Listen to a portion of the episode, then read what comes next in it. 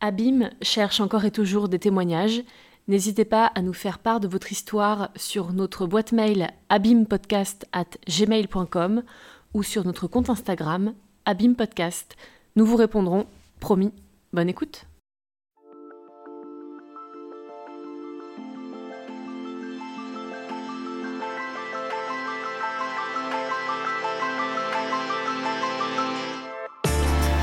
Bienvenue dans Abîme, le podcast qui parle de rupture amicale.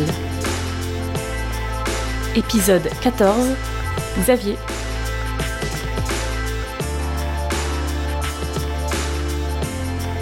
L'amitié, du coup, moi, pour moi, ça a toujours été quelque chose de très, très, très important. Je pense que ça m'a construit.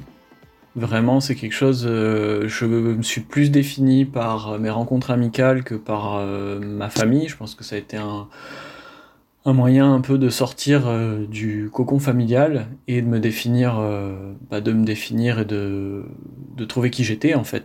Et du coup, ça a été central l'amitié, je dirais, jusqu'à euh, bah, jusqu'à la rupture. Ça a vraiment été quelque chose de, de ouais, de primordial. Je sais pas, c'est- c'est ça au-dessus de tout. Vraiment un pilier.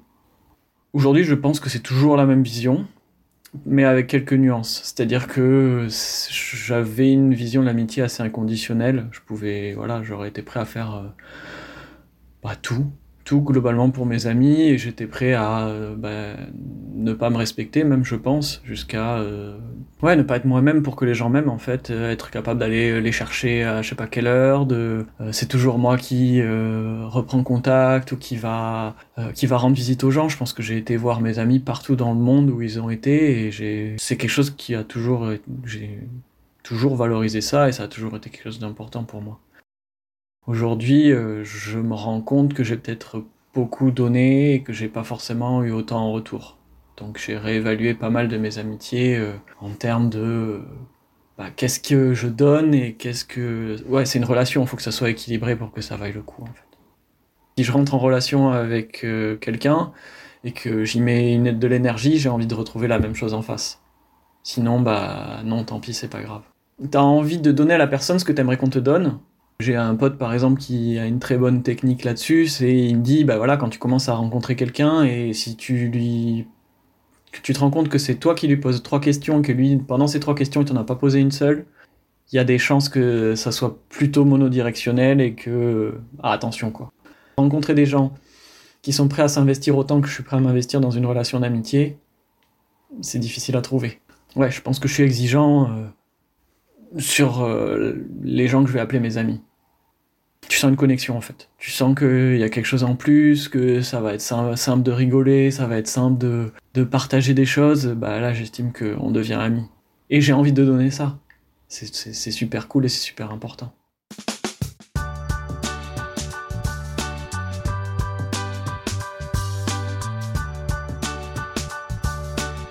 Lui et moi, on s'est rencontrés à l'école maternelle, on avait 5 ans. Bah lui, il a connu au lycée deux des autres membres du groupe, et moi j'ai connu au lycée, puis après en études, euh, deux des autres membres du groupe. Vraiment le noyau dur, je dirais que c'était cinq personnes, dont moi. Bah on se voyait de temps en temps tous euh, les uns les autres, euh, on s'entendait bien, ça matchait bien, on pouvait faire des soirées, aller faire un foot, ouais on se voyait, mais on était pour moi pas vraiment un groupe vraiment formé. Ça a vraiment été au moment où on se dit ok, on va commencer à communiquer tous les jours ensemble que ça a vraiment créé un groupe. Et sans s'en rendre compte en plus. On s'est pas rendu compte qu'on était en train de créer ça et, euh, et pourtant les gens qui se sont intégrés au groupe, ça a été assez clair dès le début. Pour moi, l'acte fondateur du groupe, même si on se connaissait, on se voyait avant, c'est quand euh, on a commencé à bosser, on a mis en place une chaîne de mails et on s'écrivait tous, enfin on était tous du coup en destinataire de ces mails et on s'écrivait tous les jours entre 100 et 200 mails par jour pendant qu'on était au boulot. Bah, c'est comme si t'étais au café et que tu parlais toute la journée avec tes potes. J'ai vécu en colocation avec, euh, avec euh, six membres du groupe. euh, on, a, on allait au ciné ensemble, on faisait nos sorties ensemble, on prenait nos vacances ensemble. Tous les week-ends, euh, on allait euh, dans un pub euh, faire un quiz. Et, bah, on était content. En plus, on arrivait souvent à gagner quelque chose ou à finir deuxième ou troisième. Donc on, voilà, on, y retournait beaucoup. On partait en vacances ensemble à l'étranger. Ça nous soudait énormément aussi. On, ça tournait aussi beaucoup autour du sport, donc pas mal de compètes sportives entre nous. La course à pied, par exemple, c'est un truc où vraiment on pouvait faire des, des on pouvait aller. Ouais, on a été aux quatre coins du, coins du monde ensemble, euh, dans des choses que, que bah, on n'aurait clairement pas fait tout seul, quoi. T'es euh, au fin fond de l'Écosse, en Thaïlande, euh, quand même vécu à trois euh, pendant peut-être cinq ans ensemble. Du coup, bah, c'était aussi le point de ralliement pour les soirées, pour le réveillon, pour euh, ouais, je sais pas, se retrouver jouer à la console. euh, ça a pu, ça a pu être tout plein de choses comme ça, quoi. Mater un film, on avait des soirées, euh, on avait des soirées VHS le jeudi soir où on ramenait euh, un film de merde, euh, mais vraiment euh, genre euh, un, Rambo, un, un Stallone, enfin un truc de mec, et euh, on regardait ça euh, en VF et euh, en VHS. C'était ça qui était important, quoi. Ou aller voir le, dernier nanar qui sort au ciné, tous ensemble. euh, le réveillon, tout le temps ensemble, quoi. Tu réfléchis pas, tu te dis pas. euh, enfin, moi, ma copine, ça l'a rendu folle. Que ça puisse être très compliqué d'aller de son côté. Et même moi, quand été OK pour faire ça, euh, il y avait une espèce de pression de groupe qui a fait que ça a quasiment jamais été possible, quoi. Tu te sens jamais seul, ton travail c'est un peu chiant, euh, bam, tu peux aller vite envoyer un mail, raconter ta journée, raconter des conneries. euh, bah, c'est hyper sécurisant, tu te sens en sécurité, tu t'es jamais tout seul et en plus, j'avais l'impression que ça nous donnait un statut social un petit peu. Parce que on était un groupe soudé, on était un groupe euh, qui ça faisait un peu des envieux en fait. En tout cas, moi j'en avais cette vision-là que ça faisait des envieux, que ouais, on avait tous euh, réussi à avoir un job, on était plutôt éduqués, euh, on a tous fait des études euh, supérieures, enfin ouais, tous bah, même c'était une blague, genre on a tous un bac plus 5, euh, voire plus. Ça nous donnait de l'importance, on avait l'impression de voilà de Ouais, c'est un, sentiment de supériorité. hein. Vraiment, je pense, c'est difficile de, de l'avouer aujourd'hui, mais c'était clairement ça. Ça donnait une, une certaine image de, une certaine estime de moi, en tout cas, euh, ouais, de la confiance en soi. Ça donnait complètement de la confiance en soi. Ouais, tu venais faire un quiz avec nous, t'étais sûr de finir dans les dans les trois premiers, quoi. Tu pouvais avoir une conversation avec nous, quoi. C'était c'était pas juste euh, Oh non, on avait un peu les deux côtés. On se donnait un, un genre de bof, tout en étant euh, ouais, il y avait il y avait du répondant intellectuel, mais pas mais zéro émotion par contre. C'était que intellectuel, quoi. C'était de l'intelligence euh, qu'on t'apprend à l'école, quoi. Les deux personnes qui, donc moi et, mon ami de- d'enfance, je pense qu'on était les deux personnes quand même qui euh, qui faisaient que le groupe euh, a tenu pendant longtemps, ouais. Donc ça a duré un bon paquet d'années, ouais. 14 ans ou quelque chose comme ça. Donc c'était génial, mais ça prenait... bah, il n'y avait pas vraiment de liberté non plus, quoi. C'était euh, un abandon total dans le groupe. Bah bizarrement, il y en a plein qui sont... On est restés célibataires pendant longtemps. euh. Moi, je voyais pas mal les autres en 1-1, et je pensais que c'était le cas pour tout le monde.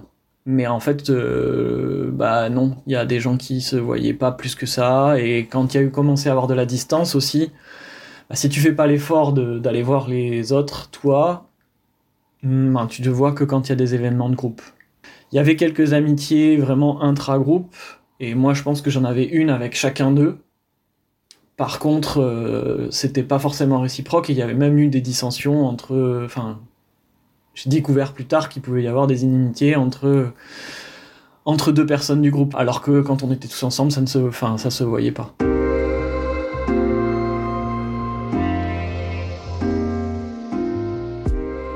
Chacun avait un rôle. C'était pas évident, c'était pas le grande gueule euh, comme on peut voir, euh, ou euh, la, le, je sais pas, l'amuseur public. Euh, Non, c'était pas aussi simple que ça quand même. C'était très insidieux, chacun avait un rôle et ne devait pas sortir de ce rôle-là quand même. Un groupe, ça exacerbe, euh, ça exacerbe vraiment les personnalités en fait, puisque ça, ça t'empêche de montrer tes particularismes. Donc celui qui a super confiance en lui, bah, avoir super confiance en lui. Celui qui a pas trop confiance en lui, bah, c'est ça que les autres vont voir chez lui, quoi, et vont appuyer surtout. C'était pas le cliché du boys club comme on pouvait voir, et je pense que c'est justement ce qui a fait que c'était très compliqué de voir que ça en était un.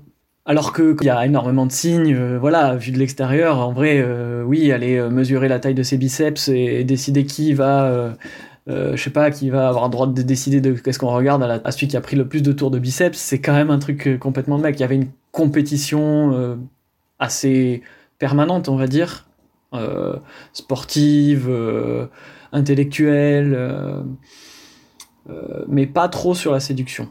Parce qu'il y en a qui étaient maqués depuis longtemps, ou euh, parce que bah, simplement on est resté célibataire, je pense parce que ça nous prenait, euh, bah, c'était notre vie en fait, et qu'il n'y avait pas la place pour des filles.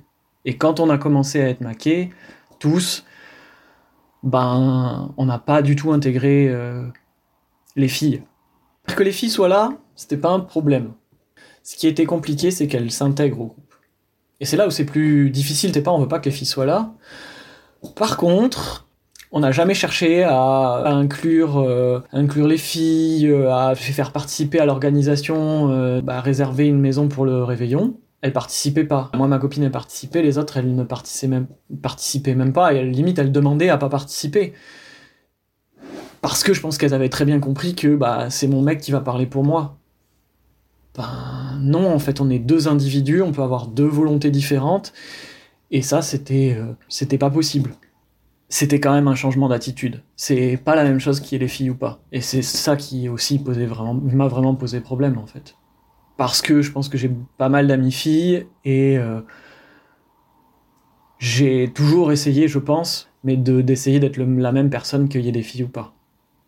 Et ça, bah c'était pas le cas pour tout le monde on avait toujours ces histoires de classement. ça, paraît stupide, mais, euh, ça, l'est complètement et c'est complètement irrespectueux. Mais euh, classer euh, les filles que tu trouves les plus jolies, ça pouvait même aller bah, parmi les copines des gens du groupe.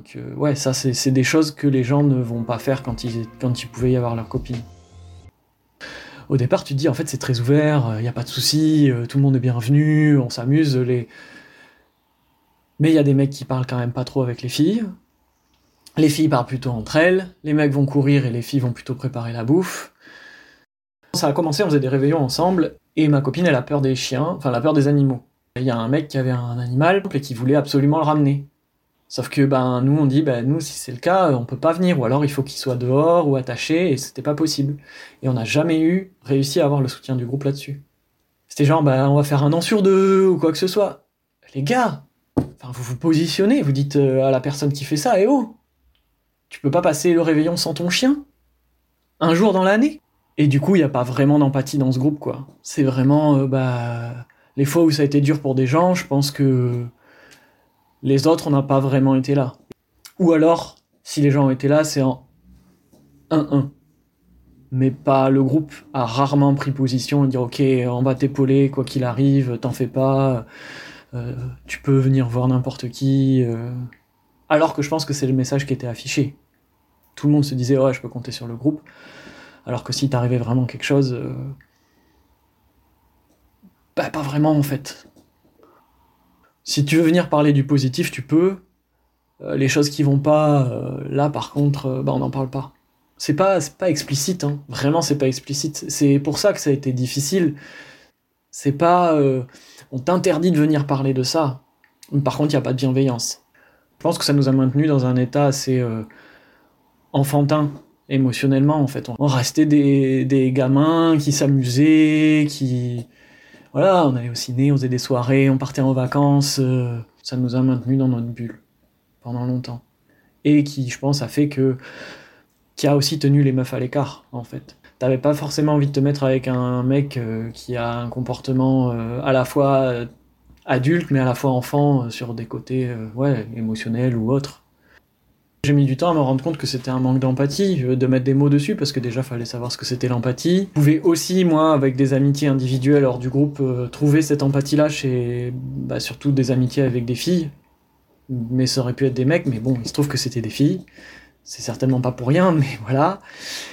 Et du coup, ça a commencé à me poser problème vraiment quand il a commencé à quand il y a eu des soucis en fait c'est quand tu as commencé à avoir des épreuves de la vie, parce que t'as beau rester dans ta bulle, il y a forcément des choses qui t'arrivent dans la vie, des choses qui sont compliquées, et à partir de ce moment-là, bah tu te rends compte que ah ouais c'est un peu plus compliqué que ça, et, l'insouciance, euh, elle est elle, éclate sans que tu sans que tu puisses euh, bah, te rattraper à ce sur quoi tu tu t'as grippé depuis tant d'années en fait. Bah là, ce qui me vient directement à l'esprit, euh, j'en ai deux. Moi, c'est le décès de mon père, clairement, qui s'est arrivé brutalement. Moi, je pense que j'ai tout fait pour ne pas chercher d'aide, clairement. Hein.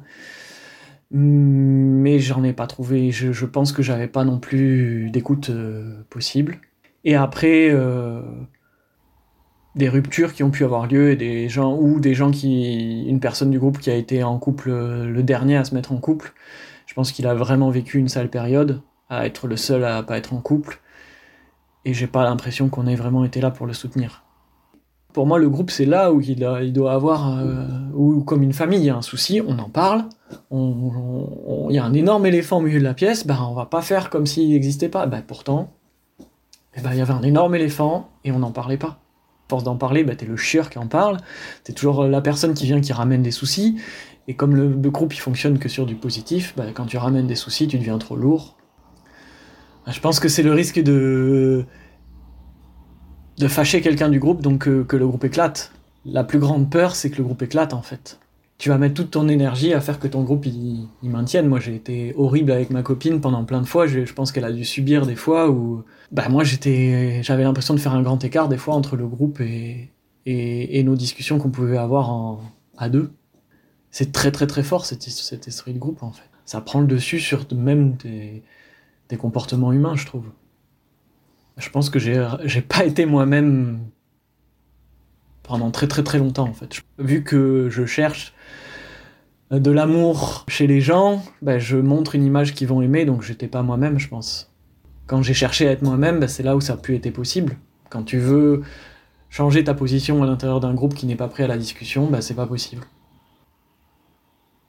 Tu peux pas avoir un schéma qui sort du cadre euh, traditionnel de toutes les traditions possibles et inimaginables, euh, euh, le mariage, les enfants, acheter une maison, voilà, si, si tu fais pas ça, c'est beaucoup plus compliqué.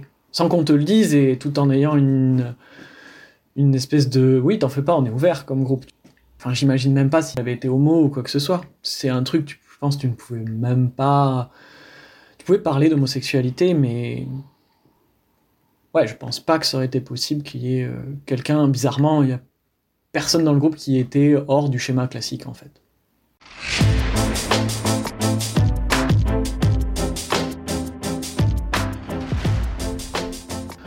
Au mariage d'un des membres, euh, ma copine elle a des gros gros maux de tête.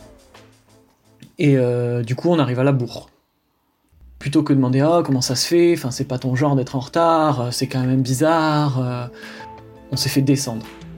Bah moi je leur ai écrit un mail en leur disant euh, voilà les gars je, quitte la chaîne WhatsApp, je, je, peux plus, je vous aime tous, mais par contre je peux plus continuer à être dans ce groupe de cette façon-là. Bah ça a été le... Moi j'allais dire un passage à tabac virtuel quoi. C'est de recevoir des, des insultes, des, des, mots violents. Moi, j'avais dit que je voulais conserver des relations individuelles avec chacun, en tout cas que j'étais prêt à. Voilà, et, et ça a été clair que c'était plus possible. Eux, je pense que ça les a complètement perturbés, c'est-à-dire qu'ils s'attendaient pas, ils comprennent pas. Le maintien du groupe est le plus important. Et ils, ont l'impression que c'est moi qui qui ai trahi le groupe. Il y a eu quelques messages de leur part euh, au réveillon, me dire voilà, on aurait aimé que tu sois là. Ben, derrière, plus rien, quoi.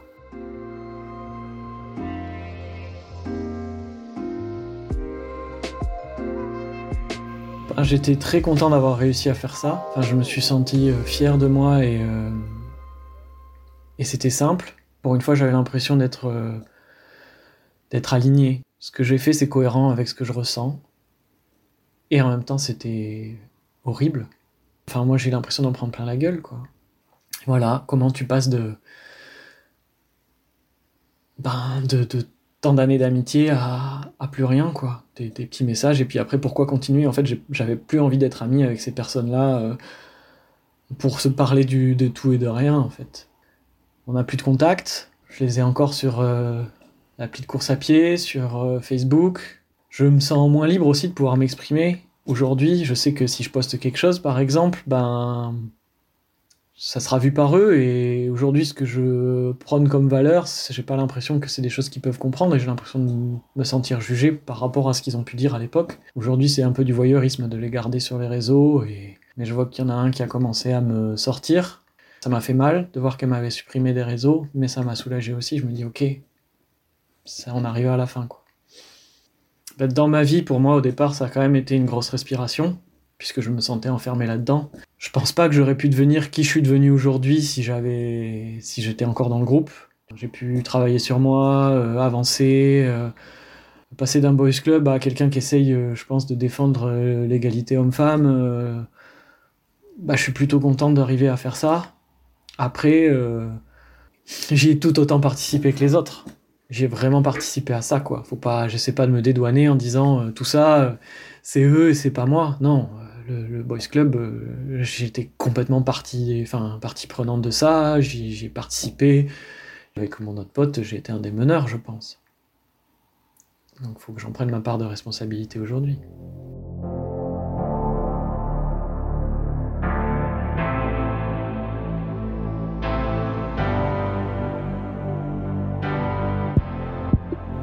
Les conséquences, c'est que tu te sens seul, tu, perds tous tes amis d'un coup.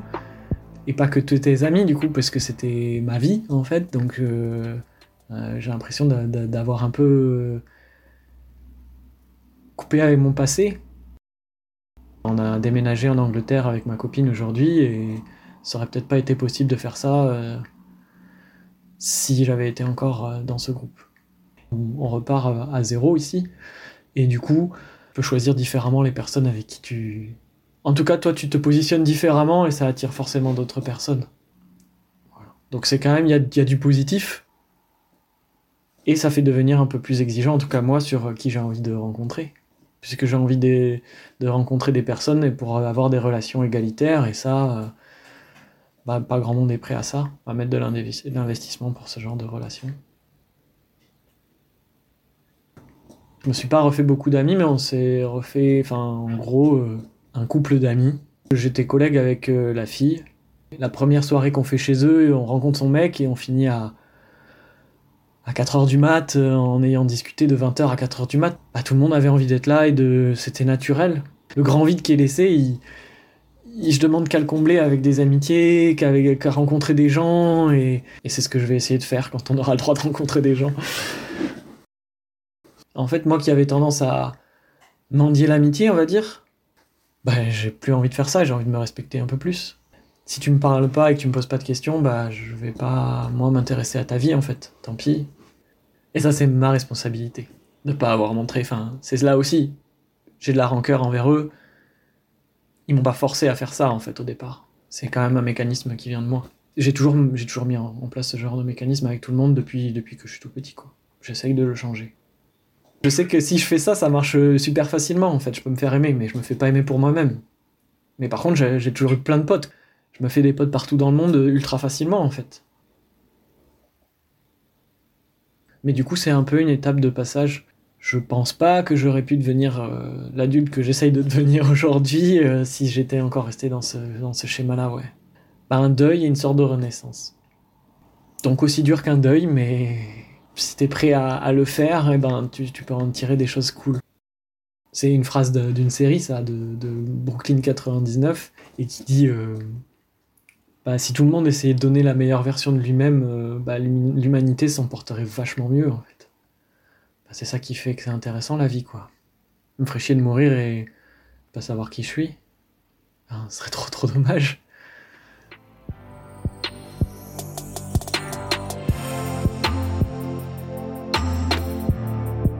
Vous venez d'écouter le 14e épisode d'Abîme. Passez une bonne semaine et prenez soin de vous. À bientôt.